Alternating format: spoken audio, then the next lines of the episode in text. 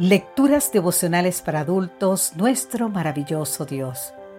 Cortesía del Departamento de Comunicaciones de la Iglesia Dentista del Séptimo Día Gascue en Santo Domingo, capital de la República Dominicana. En la voz de Sarat Arias. Hoy, 6 de junio, imitadores de Dios. Salmo capítulo 117, versículo 2 nos dice, La fidelidad del Señor permanece para siempre. ¿Cuándo nos parecemos más a Dios en lo que se refiere a nuestra manera de proceder? Pues nos parecemos a Dios cuando amamos sin poner condiciones, cuando perdonamos, cuando servimos a nuestro prójimo, cuando damos sin esperar nada a cambio. La lista es obviamente inagotable, pero estaría incompleta sin esta otra característica imitamos a Dios cuando cumplimos nuestras promesas. Según Lewis Smith, nunca nos parecemos más a Dios que cuando cumplimos nuestros votos de amor y fidelidad a quienes amamos. Interesante, ¿verdad? ¿No es cierto? Aunque la afirmación de Smith es debatible, nadie puede negar que imitamos a Dios cada vez que honramos nuestras promesas pues probablemente no hay aspecto del carácter de Dios que destaque más las escrituras que su fidelidad. Este hecho lo ilustra bien un relato en el que Cynthia Covey habla del día más feliz de su vida. Dice ella que tenía 12 años cuando su padre, el autor Stephen Covey, le prometió que la llevaría a un viaje de negocios a San Francisco.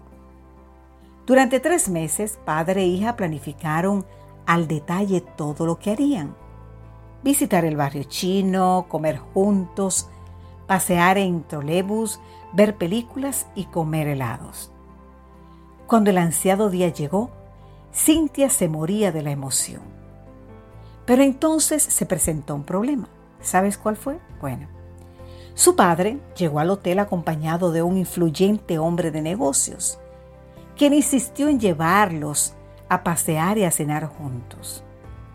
A todo esto, Cintia observaba cómo este hombre insistía para que su padre aceptara. Cuando todo parecía indicar que el soñado paseo se derrumbaría, su padre interrumpió. Oye, Bill, le dijo, agradezco mucho tu gentileza, pero este es un momento especial que quiero pasar con mi muchacha.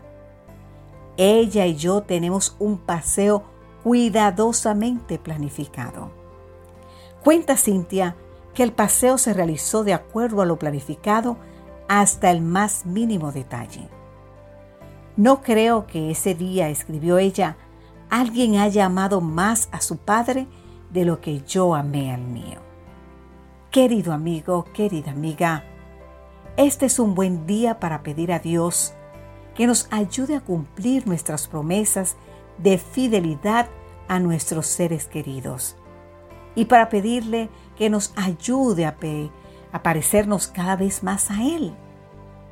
¿Puede haber un deseo más elevado? ¿Una aspiración más noble? Claro que no. Entonces digamos, Santo Espíritu mora en mí y hazme cada vez más semejante al Señor Jesús. Quiero ser fiel, no solo a mis seres queridos, sino especialmente a mi Salvador. Amén, Señor.